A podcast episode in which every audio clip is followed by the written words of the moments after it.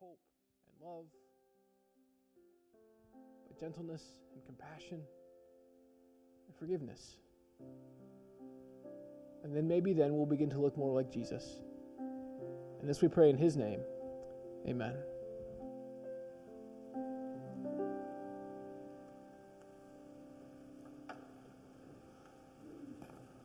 Just okay. Well, apparently my mic was going out while we are praying, so we'll we'll see how long this lasts. But um,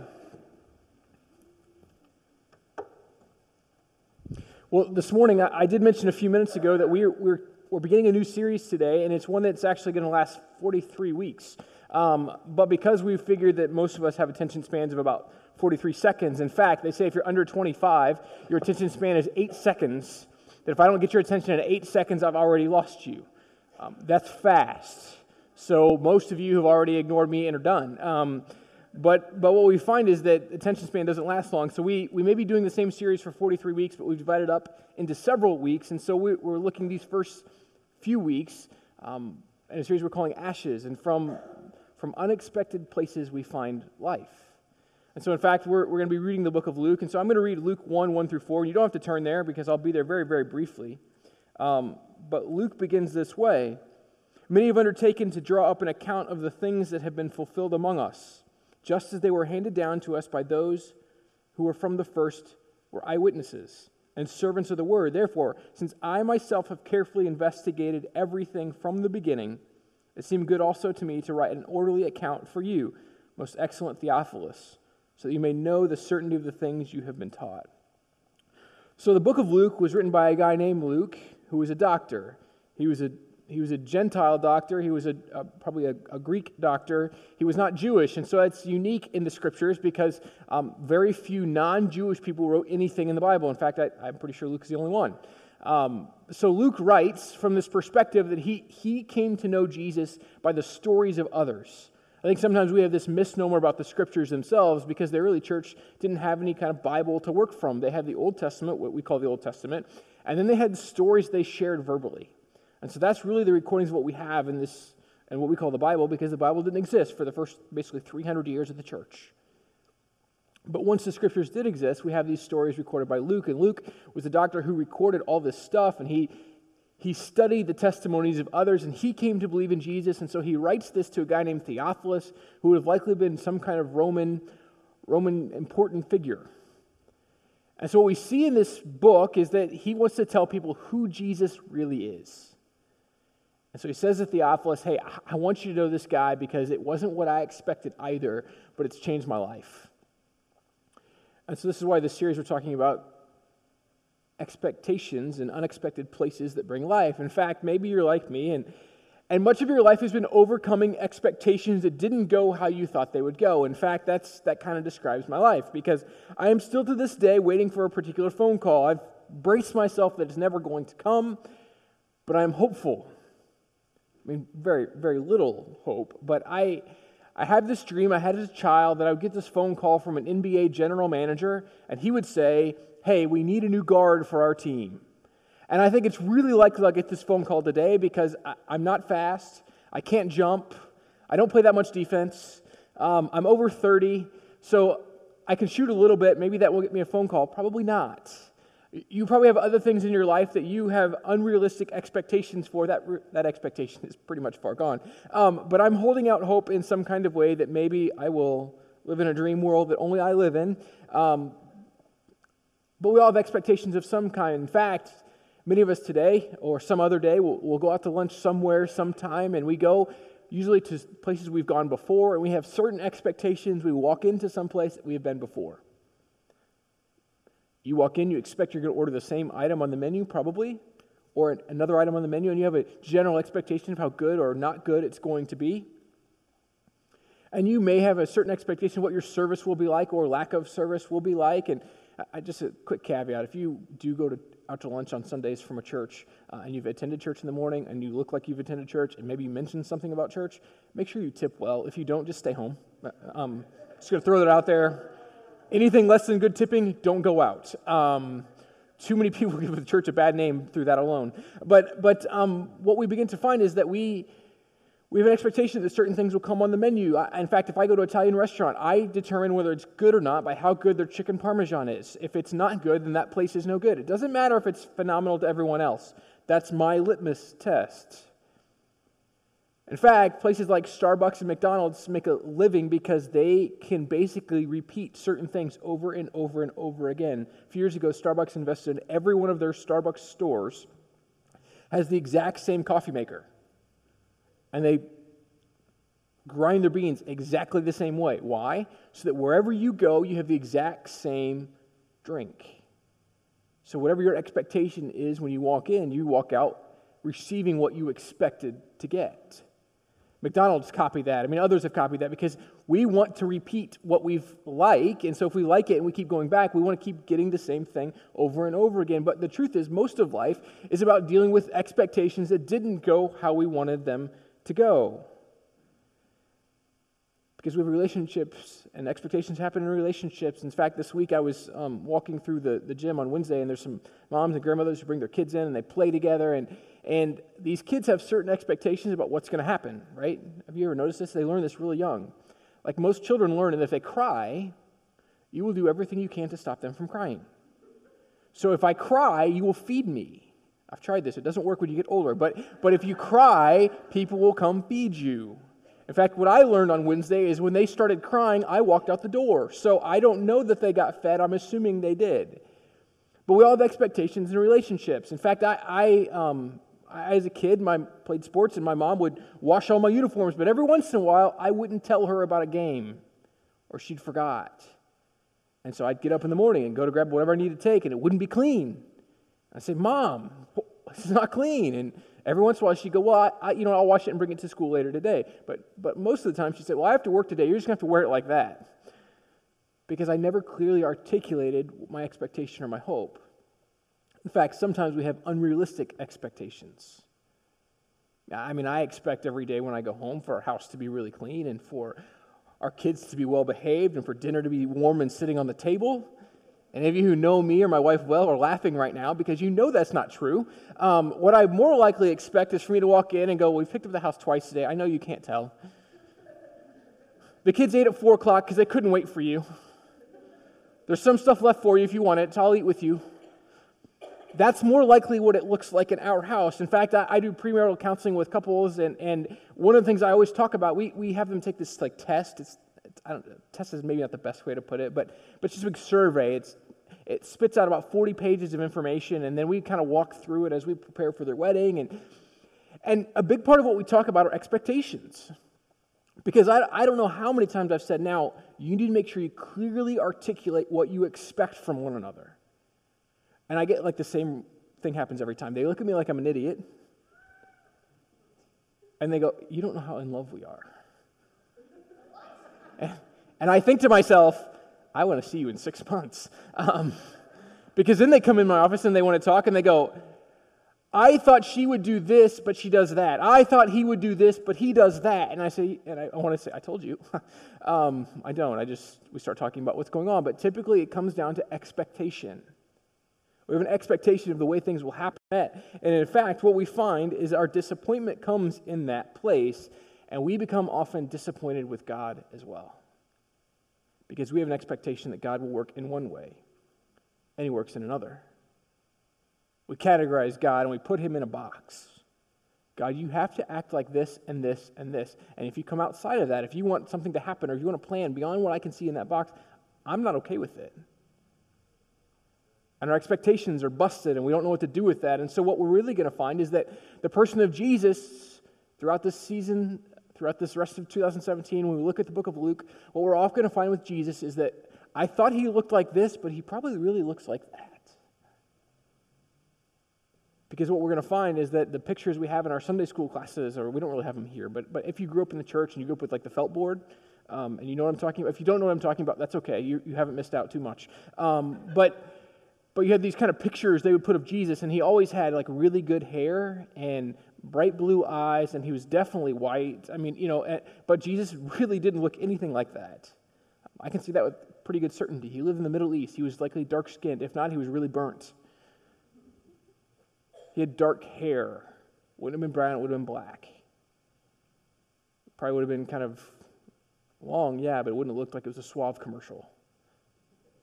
Right? I mean, this is, this is what Jesus really looked like. And so what we begin to find is we have pictures of Jesus that aren't really who Jesus is. And so we hope as we explore the book of Luke together that we'll of who he really is. And we'll begin to see God not in a box that we've created, but we'll begin to understand the character of God as Jesus portrays him and shares with us. And so that's really our hope. And so that today we're in Luke chapter 19. I know that that seems a little out of order, but we're kind of going through the season of Lent. And so it made sense to chart, start in Luke 19. As we read this from Luke 19, verse 28. Uh, and as you're standing, as you're looking up the scripture, if you want to find it, what we what we find is that what Luke wants us to understand is who Jesus is, why it matters to our life, and what happens when we come to know him. And so here's what Luke writes Luke 19, verse 28 says this After Jesus had said this, he went on ahead, going up to Jerusalem.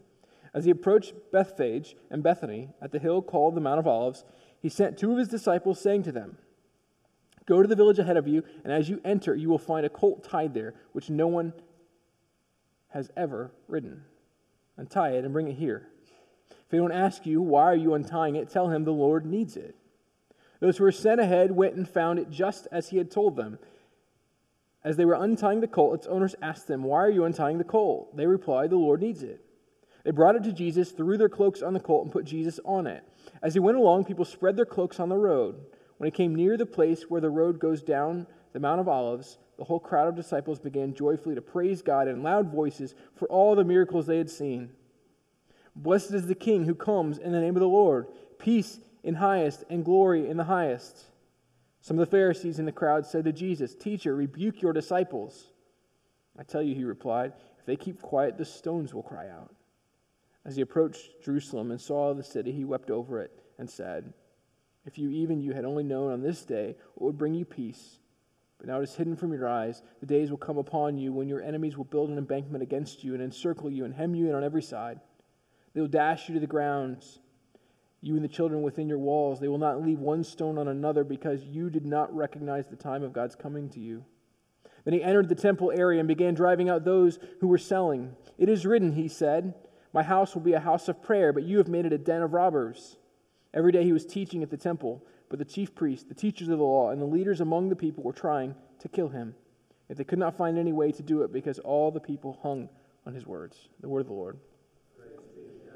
You may be seated.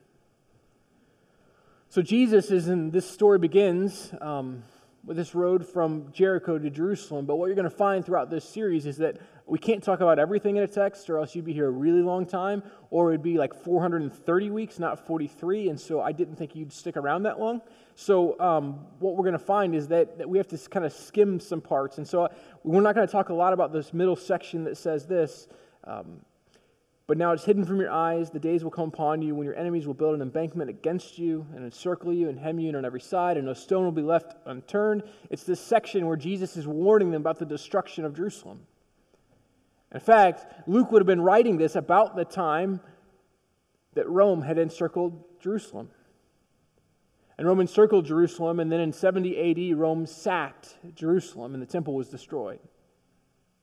What Jesus is warning them here is listen, you have this expectation about the way things are going to happen, but let me tell you, if you'll change your expectation, you can avoid something, eh, but, but, but the way you're going, you're not going to, and destruction is what's going to come. So this text begins with Jesus making this journey from Jericho to Jerusalem, and Jericho is the lowest point on the face of the earth, 846 feet below sea level. And Jerusalem isn't the highest point, but it's much higher than that. It's 2,500 feet above sea level. And so you have this 3,500 foot difference. It takes 17 miles to traverse. So Jesus starts in a place of death and desolation and it's a desert. And he ends in this Mount of Olives, this green, lush place in Jerusalem. And so it's as if we're seeing this picture that Jesus is going from, from death to life. But what we really know is he's going from death to life, but, but he's really going to death again.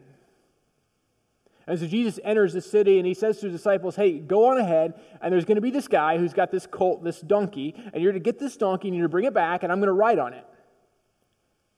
And, and his disciples are going, Well, do you, do you know like, is someone waiting for us there? Do they know we're coming? And, and most scholars assume that, yes, Jesus had made prior arrangements, or that would have been really really awkward for his disciples if someone had actually stopped them.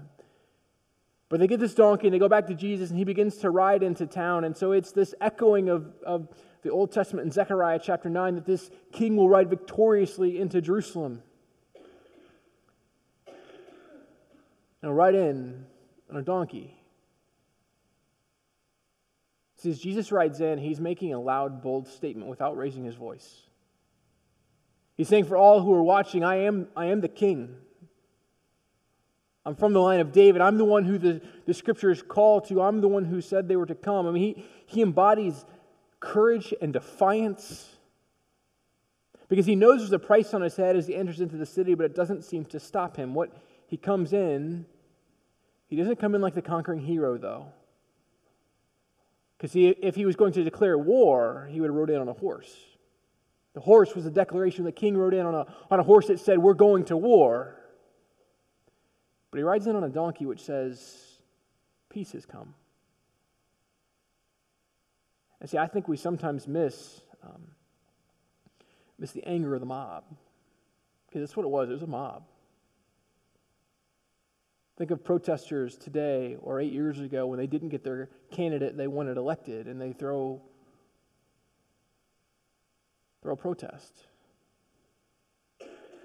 We see it today. This is what it is. This is an angry group of people. And so they stand on the street corner and they're yelling, Hosanna, Hosanna. God save us, God save us, over and over and over again. They're waving these palm branches and they're laying their jackets on the ground. And so there's a fulfillment of the scripture. But there's also this plan for the way things they thought were going to go, but the way things actually go is radically different. People standing on the street corner screaming for violence. And doing it under a word that they knew as God save us. Because they had an expectation of the way God always seemed to work. They had God in a box. And they expected that God's kingdom would come like all the other kingdoms of the world. It would come with the overthrow of those who were in power. And so they were waiting for Rome to be driven out. And this is what they expected. But the problem is, that isn't who Jesus is. That isn't who God is. These same people who were shouting, Hosanna, Hosanna, God save us, God save us, were a few days later shouting, Crucify him, crucify him. Because sometimes the way we think God's going to work, the way we think God is at work in the world, is not who God is at all. Jesus took the servant's road, not the king's road. Jesus came in on a donkey saying, ah, selflessness, sacrifice, humility, gentleness compassion, grace, forgiveness. That defines the kingdom of God and the people who are part. We're not going to overthrow with violence. It's not who we are. So all these people had this expectation of what was going to come, and it's not what came because they, they, kept, they kept wanting a picture of the way God was going to work, but that just wasn't who God is. So disappointed and angry and frustrated. And Jesus, at the end of this ride, he weeps over the city. He cries for what he sees because he says, Listen, uh, you just don't get it. If only you would know how much I care for you. If only you would be willing to see the world the way I see the world. If only you wouldn't put my father in a box. If only your expectations were my expectations and not your own. And we see the scene where Jesus goes into the temple and he says, You know, my kingdom is not about violence. But well, then he gets violent. It's the most angry Jesus ever gets. But he's not angry. Once again, it's what we talked about last week in terms of gentleness. It's, it's being angry for all the right reasons and not for all the wrong. And so Jesus goes in the temple and he drives out the people who were there. He overturns tables and he kicks out the money changers. And, and we go, Well, yeah, man, what's, what's good with that? Well, see, Jesus wasn't throwing out the sacrificial system, this understanding that, that they had to atone, they'd make right their relationship with God, but what he was throwing out was people who were oppressing others. So here's kind of a helpful illustration. So you had to, if you're going to give a sacrifice in the temple, you had to give up an animal without blemish. And so let's say you're going to give up a white dove because that was a relatively cheap sacrifice, and most people could afford that. Well, if you bought your, bought your dove outside the, the temple, it'd be about $5. And so $5, most people in the world could pay the $5 in that day, and so they would pay their $5. They would get inside the temple, and then the temple, temple people who approved the sacrifice would go, oh, there's a blemish on this animal. You can't sacrifice this in. But we have one right here that is without blemish that you can purchase for $75. And so you would have to pay $75 for the one inside the temple. And you get ripped off. And then if you came from all around the place, the only money that was accepted was the Galilean money. And so you would come into the temple and you would, you would come with your money from all around the world, and they would say, Don't worry, we can change your money. You give us 10, we'll give you 5. And so they would make money off everyone who came in to offer sacrifice and pay the temple tax. So Jesus comes in and says, No. Like, I'm never okay with God's people trying to take advantage of other people. That's not who we are. I'm never okay with this idea that, that you can oppress those just because they're poor, or you can oppress those just because they come from different places. I'm not good with this. But what really we see in this is Jesus is most frustrated, most brokenhearted. Because we have expectations, we have an expectation that the way things will go, and we're disappointed when it doesn't go the way we want. So many of us in this room have been disappointed with God, been angry with God. We've been frustrated that the way things went were not how we wanted them to go. We've been the same people who cut down branches and take off our jackets and say, Hosanna, God, save us. Only to later say, Where were you? Why did you do that? It's not what I meant. Why didn't you fix this? Because we too have put God in a box and expect Him to act a certain way. What Jesus is trying to say to us is, I'm with you. I'm near you. You expected I would come with violence, but I came with peace. You expected I would bring a sword, but I went to a cross. You expected this, but here's who I actually came. And so he takes our expectation upside down and he says, I am present with you in your disappointment. I am present with you in your heartache. I am present with you. God doesn't always going to answer your prayer the way you expected God to answer it. And so he tells this story. This is a story from a guy named Daniel Hans. Daniel Hans is a Presbyterian minister in the United States. In 1986, he and his wife Beth lost their three year old daughter Laura to cancer. Daniel and Beth watched in agony as their little girl faced nine hospitalizations and four separate operations in the last nine months of her life.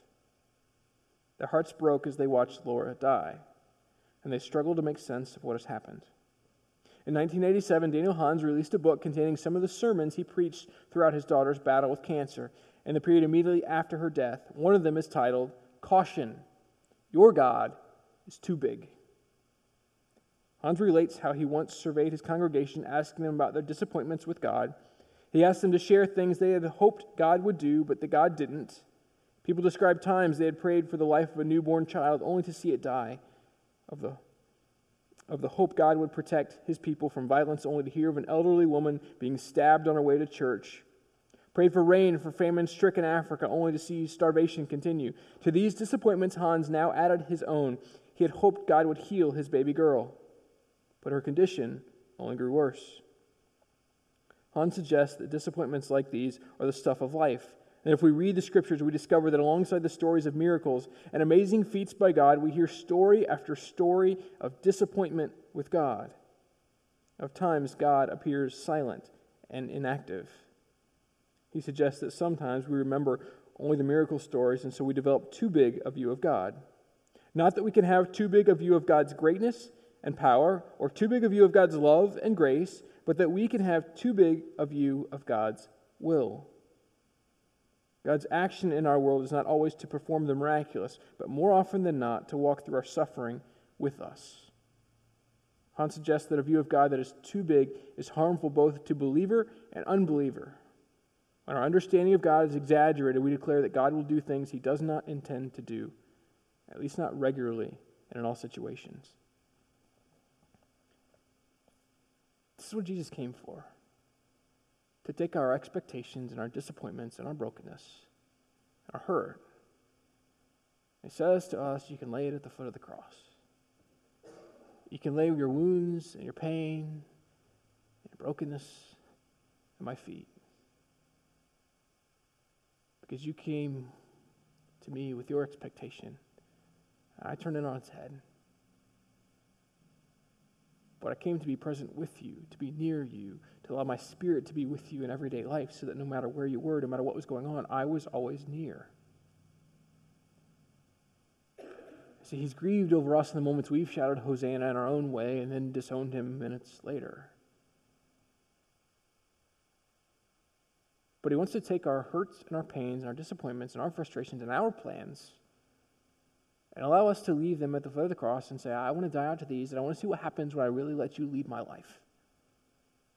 I want to see what happens when I'm really a follower of Jesus. I want to see what happens when God's people really look like people who follow Jesus. It's why this question that N.T. Wright asked us if we be participants in what God is doing, he says this As we arrive at Jerusalem with Jesus, the question presses upon us Are we going along for the trip in the hope that Jesus will fulfill some of our hopes and desires? Are we ready to sing a psalm of praise, but only as long as Jesus seems to be doing what we want? The long and dusty pilgrim way of our lives gives most of us plenty of time to sort out our motives for following Jesus in the first place. Are we ready not only to spread our cloaks on the road in front of him, to do the showy and flamboyant thing, but also now to follow him into trouble, controversy, trial, and death? See, the rest of the world doesn't need people who are part of a church cut down more palm branches and take off their jackets and lay them on the road.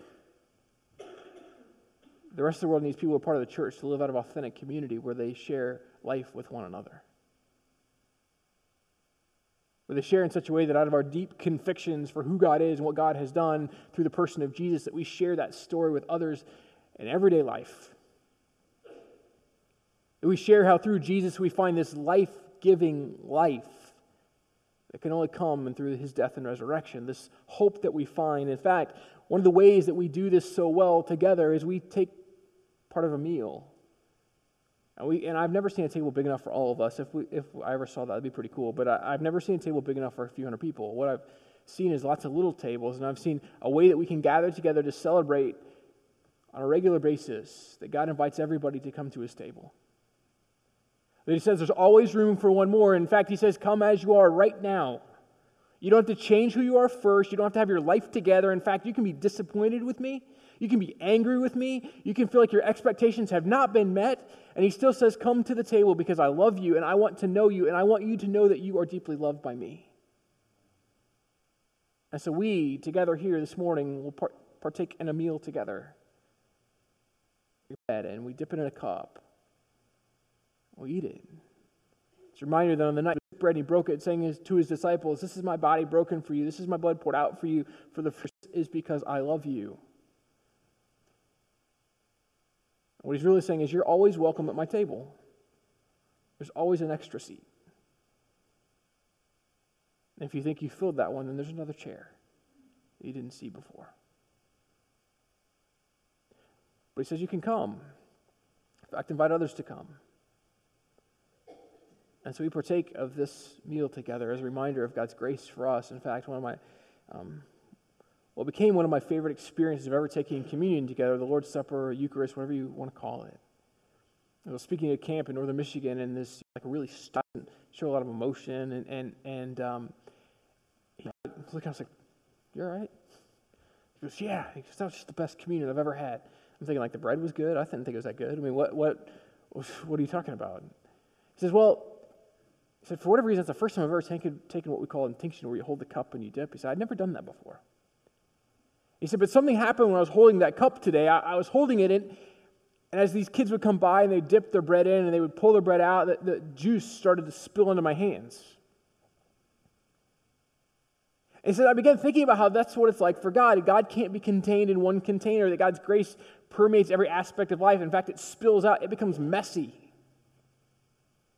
It's a little sticky. It, doesn't look how we think it should look. It's not as clean as we want it to be. And this is the way God's church is. It's not, it's not always clean like you think it should be. I mean, the building can be clean. That's a different conversation. But, but sometimes we're kind of a wreck.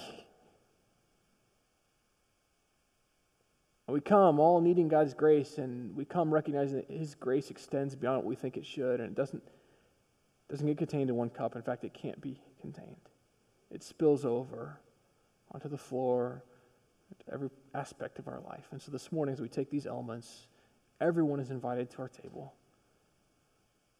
Well, what it says when you take these elements this morning, it says that I, I want to follow Jesus. I want to know this real Jesus. I want to really know who he is. I want to know why he gave his life up for us. I want to know what this means for me. I, I want Him to be the center part of my life. And so this morning, we invite you to come to the table to say yes to Him, to say yes to, to leaving my disappointment and my frustration and my broken expectations at the foot of the cross and trusting in my life to Him, the one who gives life, the one who, who Luke writes us this whole book to say, please come find Him because He's searching for you and He loves you. Father, this morning we thank you for this time together for the way you take our broken expectations and our hurts and our frustrations and our pains. We thank you for the way you come near to us and we don't, we don't deserve it, but you do it anyway. So, Father, this morning we pray that we recognize that through these taking of these elements, we lay down our expectations, our disappointments, and we give them to you. Doesn't mean we're not hurt or frustrated or even angry, but it means that we recognize that you are with us. So this morning, Father, we thank you for who you are, what you continue to do, and may it be that as we take these elements today, they are life giving grace to us.